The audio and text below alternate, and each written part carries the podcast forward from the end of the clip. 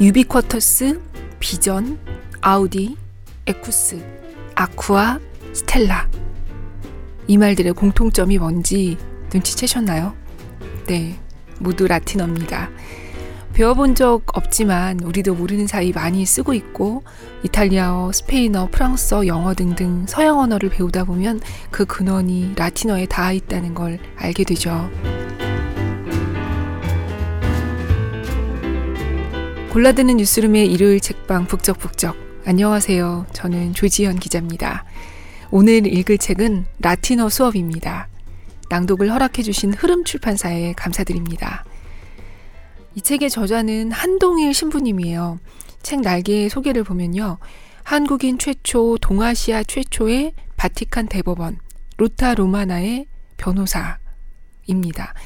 이 로타 로마나 700년 역사에서 930번째로 선서한 변호인이라고 한, 하는데요.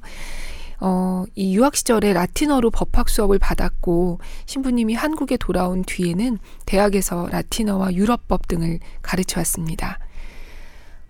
오늘 이 책 라틴어 수업은 진짜 수업이에요. 이 서강대의 인기 강의였던 초급 중급 라틴어 수업 5년간의 내용을 모아서 정리한 책인데요.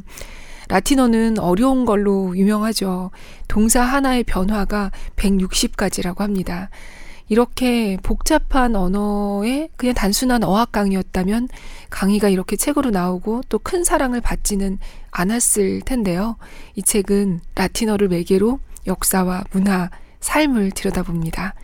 먼저 앞서 시작하면서 잠깐 언급했던 얘기 이어서 읽어볼게요.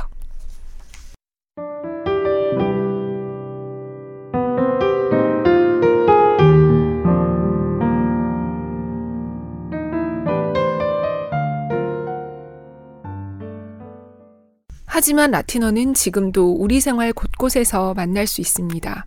유비쿼터스, 비전, 아우디, 에쿠스, aqua, stella 등과 같이 익숙한 말들 모두 라틴어이거나 라틴어에서 온 말들입니다. 대학이나 기업이 표방하는 모토 중에도 라틴어로 된 것들이 많습니다. 아마도 라틴어로 말한 것은 무엇이든 고상해 보인다라는 생각 때문인 것 같습니다. 하지만 모두가 같은 생각을 했던 것 같지는 않습니다. 라틴어를 모르는 것이 추하지 않은 만큼 라틴어를 아는 것도 고상하지 않다. 고대 로마의 정치가이자 저술가로 라틴어의 대가로 불리는 키케로가 한 말입니다. 그는 더 나아가 지긋지긋한 라틴 문학이라고 표현하기도 했습니다. 그의 말을 통해 알 수 있는 것은 라틴어가 공용어였던 로마 제국조차 이 언어를 아는 사람이 많지 않았고 모르는 것에서 오는 두려움이나 편견은 그때도 있었다는 사실입니다. 실제로 그 당시에는 로마 제국의 확장으로 더 많은 사람들이 라틴어를 사용할 수밖에 없는 상황이었음에도 불구하고 역설적으로 라틴어에 대한 문맹률이 높았습니다. 즉, 라틴어를 잘 익히지 못했다는 얘기입니다. 그렇다면 사람들은 제국의 공용어인 라틴어를 왜 잘 배우지 못했을까요? 무엇보다 라틴어는 문법이 굉장히 복잡합니다. 명령법, 부정법, 분사, 동명사, 목적 분사를 뺀 대략의 능동태만 해도 60여 가지가 넘습니다. 동사의 다양한 어미 변화는 물론이고 수동태의 어미 변화는 더 복잡해요. 그런 까닭에 사람들은 질에 겁먹고 공부의 가시적인 성과를 보기도 전에 이미 질려버립니다. 하지만 이 고비들을 잘 넘기고 복잡한 문법 체계를 익히고 나면 확실히 공부하는 훈련이 됩니다. 어렵고 미묘한 문제와 마주해도 별로 힘들게 느껴지지 않습니다. 신기한 일이죠. 오래 해보면 깨닫게 되겠지만 라틴어 공부는 평범한 두뇌를 공부에 최적화된 두뇌로 활성화시키고 사고 체계를 넓혀줍니다.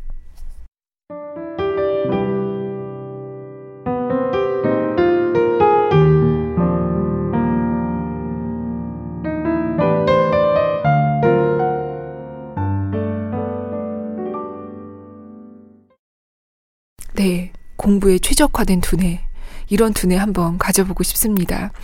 저자의 설명을 들으니까 어려운 게 꼭 나쁜 것만은 아닌 것 같기도 하죠. 이 말을 마음에 새기면서 저희도 첫 수업으로 가보겠습니다.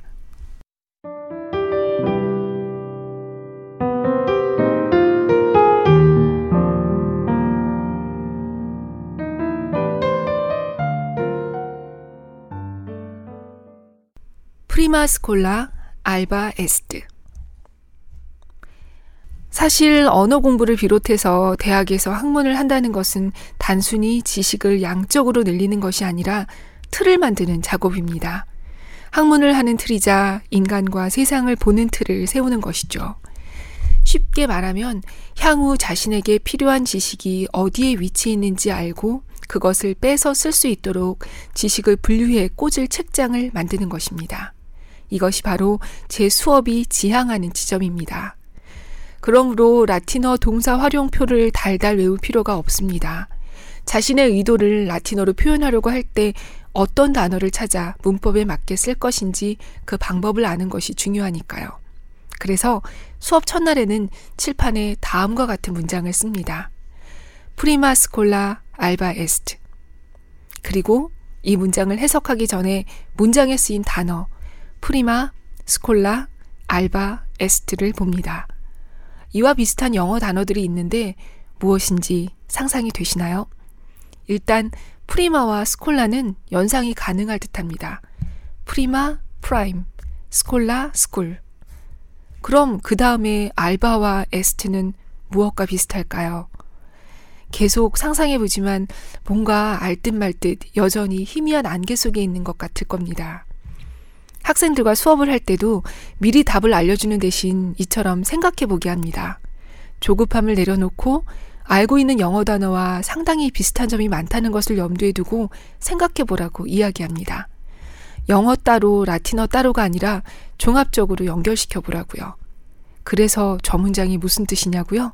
조금만 더 기다려 주세요. 이런 식으로 학생들의 머릿속에 책장을 마련하는 작업은 이 책장을 가지고 무엇을 할 것인가, 내 인생을 어떻게 살 것인가에 대한 성찰로 나아갑니다. 사실 그것이 수업의 궁극적인 목표라고 할 수 있습니다. 그래서 수업 시간에도 여기까지 설명을 하고 중간고사 과제부터 내줍니다. 내 메아 비타를 A4 한 장 분량으로 적어내는 것이 과제인데요. 내 메아 비타는 나의 인생에 대하여 라는 뜻입니다. 그런데 몇몇 학생들은 이 과제에 대해 어느 시기에 어떤 이야기를 써야 하는지 묻곤 합니다. 과거 이야기를 써야 할지, 꿈꾸는 미래에 대해서 써야 할지 모르겠다고요. 자신의 인생에 대해 쓴다는 게 그저 막막하게 느껴지기 때문입니다. 하지만 이 과제의 목적은 그 질문 자체에 있습니다. 바로 과거의 나, 현재의 나, 그리고 미래의 나와 조우하는 기회가 되기를 바라는 마음에서 내는 것이니까요. 어느 시기에 이야기를 쓸지는 오직 자기 자신에게 달려 있는 것이죠. 제 대답을 들은 학생들은 한숨을 쉬지만 그 친구들에게 소리쳐 놀리테 티메레라고 응원합니다. 이 말은 두려워 말라라는 뜻입니다. 이렇게 중간고사 과제에 대한 이야기를 마치면 다시 처음 그 문장으로 돌아갑니다. 프리마 스콜라 알바 에스트. 이 문장은 직역하자면 첫 수업은 희다인데 그것은 곧 첫 수업은 휴강이다 라는 뜻입니다. 사실 이 말은 로마 시대의 교사가 학생들에게 수업 첫날 하는 말입니다.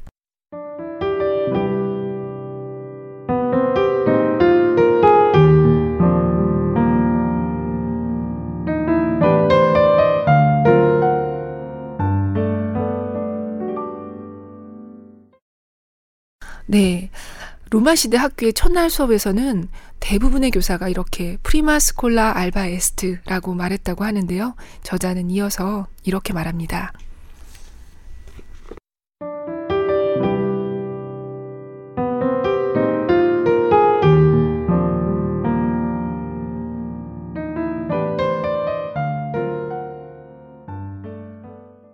프리마 스콜라 알바 에스트 첫 수업은 휴강입니다. 이제 여러분에게는 평소와 달리 잉여 시간이 생겼습니다. 하지만 이 시간은 여러분에게 그냥 주는 시간이 아닙니다. 생각지도 않게 생긴 이 시간 동안 여러분이 해야 할 일이 있습니다. 그건 바로 운동장으로 나가 봄 기운에 흩날리는 아지랑이를 보는 겁니다. 봄날의 아지랑이는 강한 햇살을 받은 지면으로부터 투명한 불꽃처럼 아른아른 피어오르기 때문에 웬만큼 주의를 기울이지 않으면 볼 수가 없습니다. 네. 그러면서 이 저자는 이어서 조금 중간에 뛰어넘고 읽어보면 이렇게 이 글이 마무리됩니다. 자, 이제 이 봄날의 아지랑이를 보러 운동장으로 나가십시오. 공부한다는 것, 살아간다는 것은 우리 마음 속에 아지랑이를 보는 일입니다. 그리고 이 단어가 원래 의미하는 대로 보잘 것 없는 것, 허풍과도 같은 마음의 현상도 들여다보기를 바랍니다. 이것은 힘들기는 하지만 꼭 필요한 일이기 때문입니다. 지금 여러분 마음의 운동장에는 어떤 아지랑이가 피어오르고 있습니까?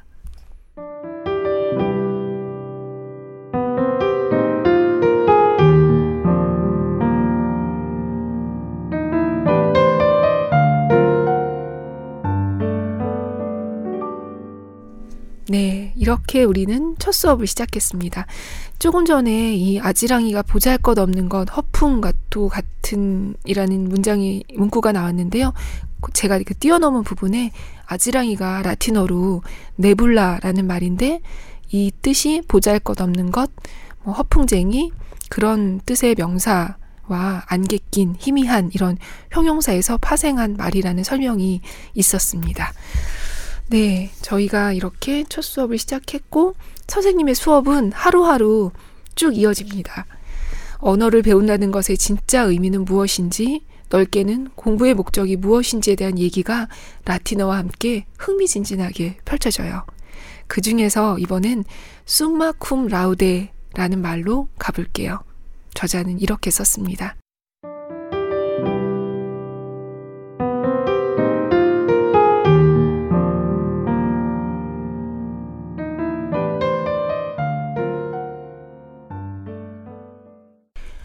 숨마 쿰 라우데라는 말 들어본 적 있나요?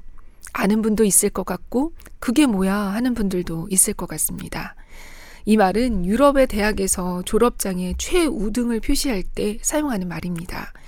여기에 쓰인 단어를 분석해 보면 가장 높은 꼭대기의 정상에라는 의미의 형용사 숨마와 쿰이라는 전치사, 찬미, 칭찬을 의미하는 명사 라우데로 이루어져 있습니다. 네, 그리고 이 사이에 이 문법을 설명하는 부분은 잠깐 뛰어 넘어가겠습니다. 학생이 자발적으로 공부를 해나가는 과정에서 가장 중요한 것은 그 학생의 개인적인 성장이지 타인과의 비교가 아닙니다. 하지만 한국 교육의 상대평가라는 평가 시스템은 철저한 비교를 통해 학생들을 1등부터 꼴등까지 줄을 세우고 점수를 매깁니다. 이 점은 대학이라고 해서 다를 게 없고 대부분의 기업체도 다르지 않습니다. 이러한 경쟁 구도는 스스로 동기를 찾고 발전시켜 공부하기보다는 다른 학생들과의 경쟁에 집중하게 만듭니다. 뿐만 아니라 개인적인 성장을 고려하지 않은 결과로 학생들을 쉽게 좌절하게 만들고 의욕을 잃게 합니다. 성찰 없는 성장을 강요하는 한국의 대학과 초중고등학교의 평가 방식은 교육적이라고 말하기 어렵습니다. 유럽 대학의 평가 방식은 학교에 따라 교수 재량에 따라 조금씩 다르지만 대부분 절대 평가로 이루어집니다.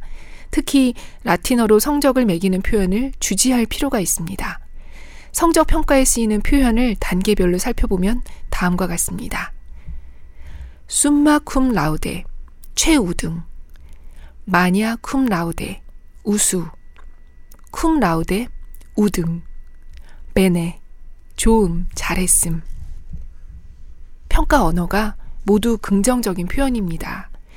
잘한다, 보통이다, 못한다 식의 단정적이고 닫힌 구분이 아니라 잘한다라는 연속적인 스펙트럼 속에 학생을 놓고 앞으로의 가능성을 열어두는 겁니다. 이렇게 긍정적인 스펙트럼 위에서라면 학생들은 남과 비교해서 자신의 위치에 대해 우월감을 느끼거나 열등감을 느낄 필요가 없습니다. 스스로의 발전에 의미를 부여하게 되고 남보다 잘하는 것이 아닌 전보다 잘하는 것을 중요하게 생각하게 됩니다. 우리는 이러한 유럽 대학의 평가 방식에서 시사점을 찾을 수 있습니다.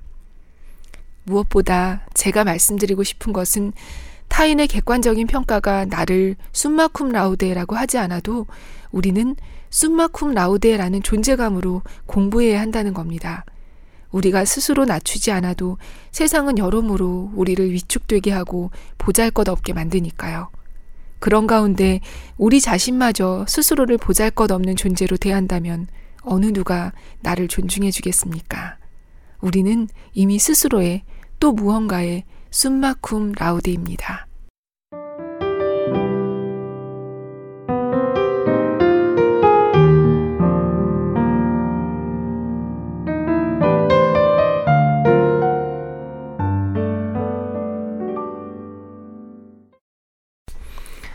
네, 저는 이 책 읽고 처음 알았어요. 라틴어의 성적 구분에 못한 걸 지적하는 말은 없다는 걸요.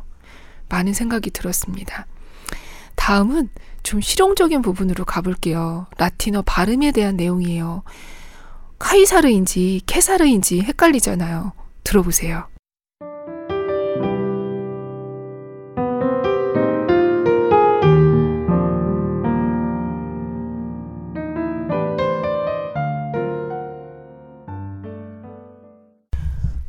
가지 제약은 라틴어의 실제 발음을 들을 기회가 거의 없다는 것입니다.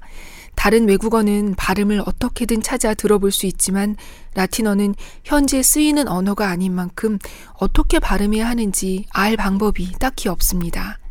그렇기 때문에 수업 시간에 이론적인 설명만으로는 피부에 와닿지 않죠. 오늘날 일선 학교에서 라틴어를 처음 접하는 학생들이 많이 겪는 문제입니다. 라틴어의 발음은 이탈리아어처럼 로마자 발음을 따르지만 라틴계 국가와 영미계 국가의 독특한 발음과 강조되는 억양에 따라 똑같은 단어라도 각기 달리 발음합니다. 그럼 실제 라틴어의 발음에 대해 살펴보겠습니다. 라틴어를 읽는 방식은 상고시대의 발음도 있지만 이것을 제외하고 크게 두 가지로 나뉩니다. 첫째, 흔히 스콜라 발음, 또는 로마 발음이라고 하여 오늘날 이탈리아의 학교에서 사용하는 방식입니다. 이것은 4, 5세기부터 시작하여 중세 시대를 지나 로마 카톨릭 교회가 사용한 방식으로 변화와 발전을 거쳐 현재 이탈리아의 중고등학교에서도 널리 읽히는 방식입니다. 그래서 혹자는 이를 교회 발음이라고도 하는데 이것의 정식 명칭은 학교 발음 또는 스콜라 라티너라고 합니다. 스콜라 라티너, 스콜라 철학에 담긴 의미는 중고등학생을 대상으로 가르치는 교재의 의미가 강합니다. 중고등학교에서도 사용하는 철학과 어학 교재는 표준 이론들을 담고 있고 여기에는 정설이라고 생각되는 다수의 의견만이 반영되죠. 소수 의견이나 학계의 다양한 견해는 다루지 않습니다. 그런 의미에서 중세의 스콜라 철학은 이견의 여지가 없는 명확한 진리로서의 철학이라는 의미였습니다. 마찬가지로 스콜라 라틴어도 그러한 의미로 이해한 것이고요. 둘째, 고전 발음 또는 복원 발음이라고 해서 고전 문헌을 토대로 르네상스 시대에 복원한 발음입니다. 이 발음은 르네상스 시대의 대표적 인문학자인 에라스무스가 저술한 올바른 라틴어 및 그리스어 발음에 관한 문답에서 출발합니다. 그러나 고전 발음을 복원하려는 시도는 고전 문헌의 초기 작가와 후기 작가, 시대와 지역에 따라 그 결과가 다르고 무엇보다도 모음 발음의 장단을 복원한다는 것이 사실상 불가능합니다. 물론 이 두 가지 발음 방식 가운데 옳고 그른 것은 없습니다. 우리는 학교를 위해서가 아니라 인생을 위해서 공부한다. 세네카가 말한 이 문장에 대한 로마 발음과 고전 발음은 다음과 같습니다. 로마 발음 Non scholae sed vitae discimus 고전 발음 Non scholae sed vitae discimus 잠깐 맨 마지막에 위치한 discimus 동사를 살펴볼게요. 라틴어는 동사에 주어의 인칭이 포함되어 있어요. 그래서 1인칭과 2인칭 단복수의 경우 문장에 주어를 따로 표시하지 않습니다. Discimus는 배우다라는 의미의 동사 disco가 원형입니다. 여기에서 배움, 공부, 규율을 의미하는 disciplina라는 명사가 파생하고 학생은 discipulus라고 했습니다. 그리고 여기서 영어의 discipline, disciple이라는 단어가 유래했고요. 참고로 라틴어 사전에서 동사를 찾을 때는 반드시 동사의 직설법 현재 단수 1인칭으로 찾아야만 원하는 동사를 발견할 수 있습니다. 자, 다시 발음으로 돌아옵시다. 라틴어의 발음은 국가와 시대에 따라 다르지만 그 흔적은 오늘날에도 뚜렷이 남아 있습니다. 오늘날 라틴 학계에서는 고전 발음이 지배적이지만 법학의 라틴어는 고전 발음보다는 스콜라 발음, 곧 로마 발음이 지배적입니다. 물론 우리나라 법학계에서는 고전 발음이 지배적이고요. 국제 학술 대회에서 라틴어 발음을 들어보면 영미 독일계 학자들은 고전 발음을 고수하고 이탈리아나 스페인 학자들은 스콜라 발음을 쓰지만 서로 다 알아듣습니다. 이렇게 서로 달리 발음하는 배경에는 역사적, 문화적 자존심이 깔려 있습니다. 로마인이 야만인이라고 불렀던 영국과 독일인들은 근대부터 유럽 문화의 주도권을 잡았기 때문에 로마 제국 및 중세와 차별성을 두기 위해 그리스와 로마의 원 문명이 자신들의 근원이라 여기고 고전 발음을 고수하죠. 실제로 중세시대 문헌만 봐도 영국을 섬나라 야만족이라고 표현하고 있어요. 야만인을 뜻하는 바르바리코스라는 말은 원래 로마인에게 정복되지 않은 외국 땅에 사는 사람을 의미하는 단어였습니다. 오늘날에도 이탈리아로 유학 온 독일인들은 서로 소개할 때 이탈리아어로 독일 사람을 의미하는 바르바리코라고 자신을 소개하며 냉소적으로 웃곤 합니다. 독일의 입장에서 로마식 라틴어 발음을 고수한다는 것은 계속해서 로마의 정신적 지배에서 벗어날 수 없음을 의미할 겁니다. 그래서 로마식 발음을 하지 않고 고전 발음을 복원한 것이죠. 반면에 라틴계는 그리스, 로마, 중세, 근대로 유럽 문화가 이어져 왔으며 자신들의 문화가 그 맥을 이어왔다고 자부하기 때문에 로마 발음, 즉 스콜라 발음을 중시합니다. 1561년 지도 제작자이자 수학자, 철학자인 게라르두스 메르카토르가 제작한 지도를 보면 지도 속 인물의 신체 각 부분에는 각 국가의 이름이 적혀 있습니다. 이 지도를 통해 당시 유럽의 중심 국가와 유럽인들의 세계상을 엿볼 수 있어요. 즉 라틴어의 발음 하나에도 그 안에는 단순히 언어적 측면만이 아니라 각 국가가 역사를 어떻게 바라볼 것인가 등 다양한 문제가 복합적으로 반영돼 있다는 의미입니다. 그래서 언어는 공부가 아니다라고 이야기할 수 있는 겁니다. 그런데 우리나라 책에는 CICER로가 키케로, CAESAR이 카이사르라고 표기되어 있는데 이 또한 위와 같은 사실과 관련이 있습니다. 일제강점기 때 대부분의 학문은 일본을 통해 우리나라로 들어왔습니다. 그러나 그 당시 많은 지식인들이 접한 학문적 성과나 지식들은 모두 일본에서 시작된 것이 아니었습니다. 그 원류는 유럽에 있었던 것이죠. 이에 우리나라 지식인들은 원조를 공부하기 위해 독일로 유학을 떠나 그곳에서 철학, 법학, 신학 등을 공부했어요. 그러다 보니 그런 학문에 등장하는 라틴어를 접할 때 당연히 독일에서 쓰는 고전 라틴어 발음으로 익히게 되었죠. 그런 까닭에 우리나라의 초창기 지식인들이 외국의 지식을 들여올 때 라틴어를 고전 발음으로 표기하여 들여오게 되었고 이것을 지금까지 관습적으로 사용해 온 겁니다.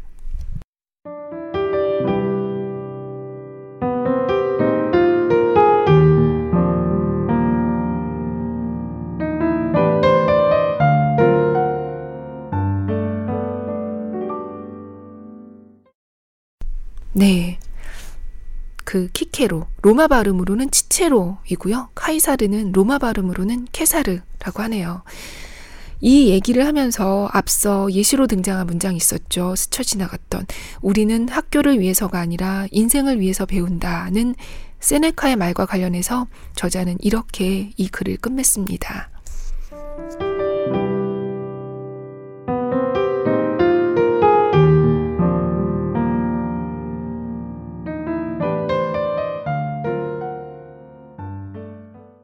공부한 사람의 포부는 좀 더 크고 넓은 차원의 것이었으면 좋겠습니다. 나만 생각하기보다 더 많은 사람, 더 넓은 세계의 행복을 위해 자기 능력이 쓰일 수 있도록 하겠다는 한 차원 높은 가치를 추구했으면 좋겠습니다. 배운 사람이 못 배운 사람과 달라야 하는 지점은 배움을 나 혼자 잘 살기 위해 쓰느냐, 나눔으로 승화시키느냐 하는 데 있다고 생각합니다. 공부를 많이 해서 지식인은 될 수 있을지 모르지만 그 지식을 나누고 실천할지 모르면 지성인이라고 하기 어렵습니다. 그래서 저는 지금도 공부를 해나가는 본질적인 목적을 잊지 않기 위해 나는 왜 공부하는가, 무엇을 위해서, 누구를 위해서 공부하는가 스스로에게 되묻습니다. 여러분은 어떻습니까?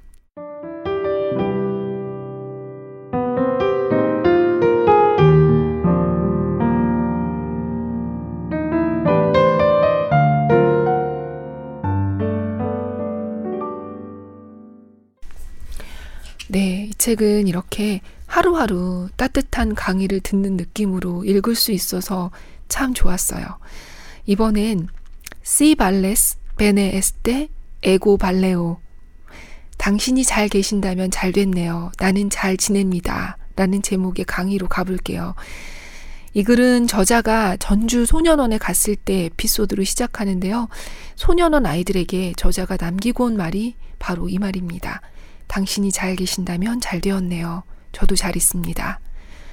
어, 이 문장은 로마인들이 편지를 쓸 때 자주 썼던 인사말이라고 합니다.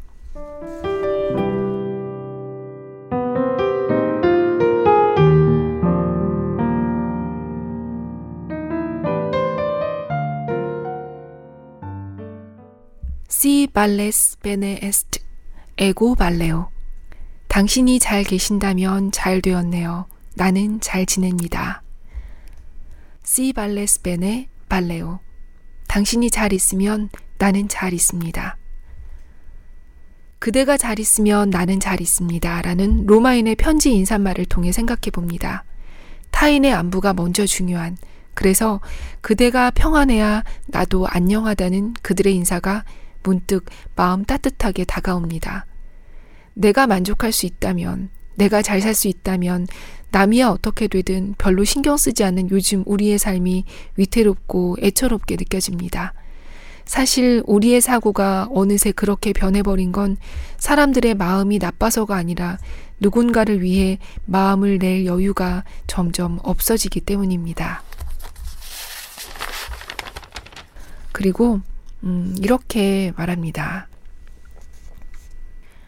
내 작은 힘이나마 필요한 곳엔 더불어 함께 하겠다는 따뜻한 마음을 가지고 주위에 대한 관심을 버리지 않는다면 삶이 지금보다 훨씬 좋아질 거라고 장담할 수는 없어도 적어도 더 나빠지지는 않을 겁니다. 아니, 지금보다 조금은 좋아지지 않을까요? 수업을 마치며 이와 같은 질문을 던져봅니다. 우리는 그대가 안녕하기를 바라는가? 우리 사회는 얼마나 이웃이 안녕하기를 바라는가? 당신이 잘 있는 것이 바로 나와 또 우리가 잘 있는 것이 아닐까? 우리 사회에 만연한 이 극심한 이 통증을 누가 멈출 수 있을까? 사실 우리는 그 해답을 알고도 해결하려는 노력조차 하지 않는 것은 아닐까?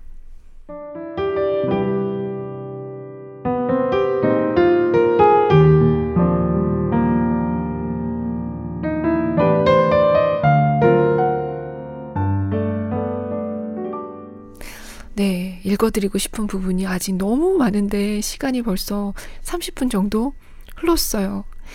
어, 아쉽지만 마지막 글은 호디의 미기 크라스 TV 오늘은 나에게 내일은 너에게입니다. 어, 저자는 어머니가 돌아가시고 상을 치렀던 일을 들려주면서 이런 얘기를 합니다.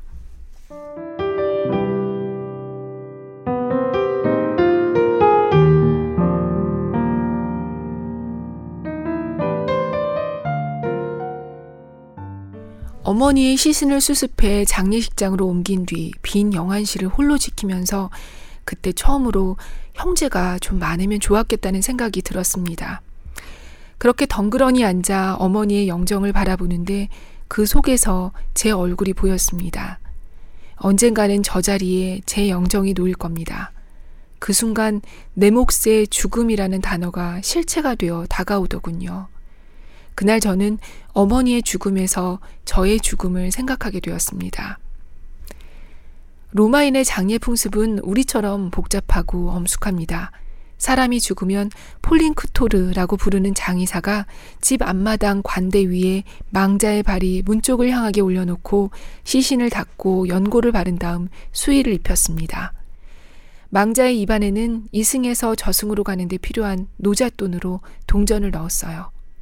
관 안에는 도굴의 위험 때문에 금은 넣지 못하도록 했습니다. 다만 치아에 사용한 금은 망자와 함께 매장하거나 화장하도록 했고요. 만일 망자가 명사라면 밀랍으로 얼굴 본을 떴습니다. 관은 집에서 보이는 데 놓고 장례를 진행했는데 디시니아토르라는 장례 지도사가 운구 행렬에 앞에 서고 그 뒤에 죽음을 슬퍼하는 노래를 부르는 이들과 초상집에 고용되어 곡하는 여자들이 뒤따랐습니다. 그들 중에는 무언극 공연자와 로마 시대 고관의 권위를 드러내는 표식을 들고 다니던 길라자비와 횃불 운반자도 있었습니다. 그리고 영정은 남아있는 가족과 함께 장지로 향했습니다. 시신은 위생 목적에서 도시에서 망자를 매장도 화장도 하지 말라는 12표법의 규정에 따라 성박 공동묘지로 옮겨졌습니다. 매장과 화장 가운데 화장이 좀 더 엄숙하고 부자들이 하는 장례식이었고 매장은 빈자와 노예들만이 했습니다. 호디의 미기 크라스티비 오늘은 나에게 내일은 너에게 로마의 공동묘지 입구에 새겨진 문장입니다. 오늘은 내가 관이 되어 들어왔고 내일은 네가 관이 되어 들어올 것이니 타인의 죽음을 통해 자신의 죽음을 생각하라는 뜻의 문구입니다. 인간이란 존재는 영원으로부터 와서 유한을 살다 다시 영원으로 돌아갑니다. 하지만 숨이 한번 끊어지면 그만인데도 영원에서 와서인지 인간은 영원을 사는 것처럼 오늘을 삽니다. 저는 그날 또렷이 어머니의 죽음을 통해 저의 죽음을 바라볼 수 있었습니다. 네, 이어서 저자가 어머니께 보냈던 편지가 이어져요. 이 당신이 살아계실 때 자주 읽었고 또 직접 읽지 못하실 때는 간호사 선생님한테 읽어달라고 부탁을 했던 그 편지는 건너뛰고요. 다시 이렇게 글의 끝부분으로 가보겠습니다. 호디의 미기 크라스티비 오늘은 나에게 내일은 너에게 인간은 타인을 통해 기억되는 존재입니다. 어머니는 관이 되어 제게 기억으로 남았고 제 죽음을 바라보게 하셨습니다. 내일은 저 역시 관이 되어 누군가에게 기억으로 남을 것이고 또 그 자신의 죽음을 마주하게 할 겁니다. 인간은 그렇게 오늘은 내가 내일은 네가 죽음으로써 타인에게 기억이라는 것을 물려주는 존재입니다. 이제 거기에서 한 가지를 더 생각해 봅니다. 부모님이 남긴 향기는 제 안에 여전히 살아있지만 그 다음을 만들어가는 것은 제 몫이라는 사실입니다. 그 기억을 밑거름 삼아 내 삶의 향기를 만들어낼 수 있도록 해야 합니다. 가끔 이런 생각도 해봅니다. 제 부모님에 대한 기억을 가슴에 담고 오늘을 살아가고자 하는 저를 통해 신은 어떤 일을 하고 무엇을 말하고 싶은 걸까? 또한 그렇게 해서 제 삶은 어떤 기억으로 어떤 향기로 남게 될까 하고요. 아마도 그것은 제가 살아가는 동안 끊임없이 묻고 또 물어야 하는 질문일 겁니다. 그런 맥락에서 호디의 미기 크라스티비와 더불어 다음의 말 한마디를 함께 떠올려 봅니다. 시비스 비탐 파라 모르템 삶을 원하거든 죽음을 준비하라.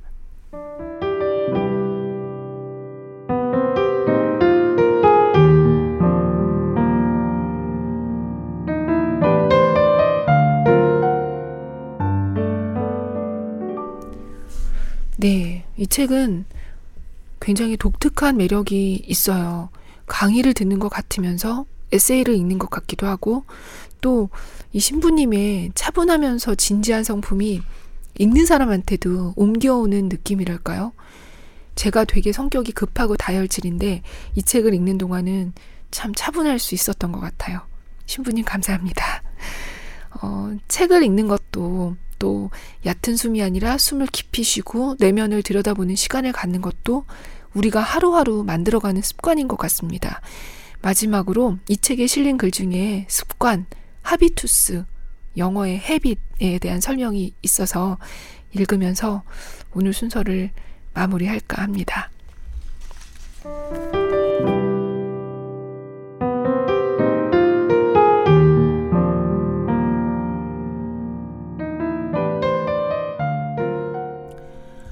라틴어의 습관이라는 단어는 하비투스인데요.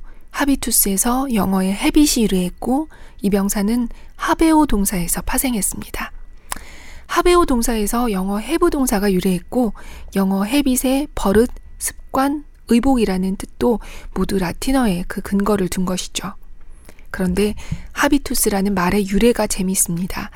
이 명사를 살펴보면 습관이라는 뜻 외에도 수도사들이 입는 옷이라는 의미도 있습니다.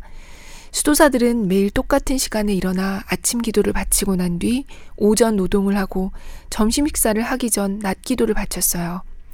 점심 식사 뒤에는 잠깐 휴식을 취한 뒤에 오후 노동을 하고 저녁 식사 전에 저녁 기도를 바쳤고요. 저녁 식사가 끝나면 잠깐의 휴식 뒤에 잠자리에 들기 전 하루의 일과를 마치는 끝 기도를 드렸습니다. 그리고 모두 일괄적으로 잠자리에 들었고요. 그래서 수도자들이 입는 옷 하비투스에서 매일 똑같은 시간에 똑같은 것을 한다는 의미에서 습관이라는 뜻이 파생하게 된 겁니다. 공부하는 과정은 일을 해나가는 과정과 다르지 않습니다. 공부든 일이든 긴장만큼이나 이완이 중요하기 때문에 정말 필요한 순간에 에너지를 쏟아부어야 하죠. 그러자면 스스로의 리듬을 조절해야 합니다. 그리고 다시 이야기하지만 그 과정 중에 끊임없이 스스로를 위로하고 격려할 줄도 알아야 합니다. 이것이 좋은 두뇌나 남다른 집중력보다 더 중요한 자세입니다.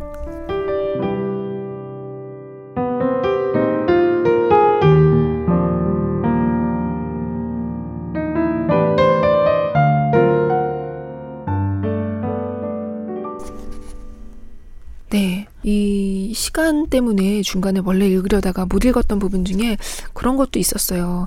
그 신부님이 수업 중에도 학생들이 흥미를 잃지 않도록 되게 다양한 얘기를 해주시는데 그 중에 뭐 투, 그리고 로마의 목욕탕 얘기, 그 다음에 음식 얘기, 어떤 놀이를 하는지 이런 얘기들이 이어지거든요.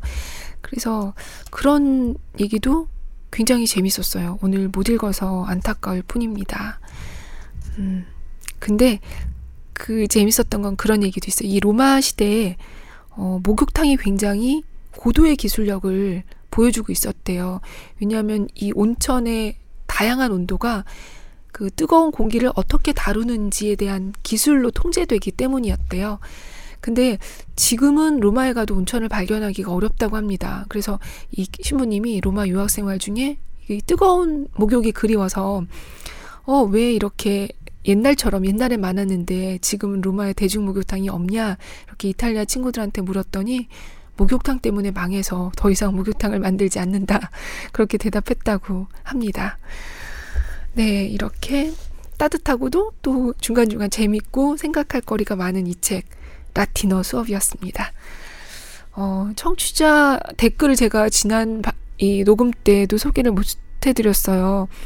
그 지난 방송 들으시고 저 제 책과 그다음에 심영구 기자 거 들으시고 김통님, 깐디슈퐁님, KEH10040님 댓글 남겨주셨죠. 감사합니다. 그리고 음악이 뭐냐고 물어보신 분이 계셨는데 음악이 뭔지 이게 그냥 그 유튜브에 저작권 없는 음악을 골라서 초기에 저희 이승훈 PD가 이 프로그램 안착할 때 도와줄 때 골라줬던 음악이었어요. 그래서 제가 제목을 한번 물어보도록 하겠습니다. 그리고 어, 이메일로 배상무님께서 댓글 시인 제페토님의 그 쇳물 쓰지 마라 라는 시 듣고 싶다고 하셨는데요. 제가 좀 목소리 좋은 날 골라서 조만간 읽어드리겠습니다. 오늘도 긴 시간 함께 들어주셔서 감사합니다. 고맙습니다. 안녕히 계세요.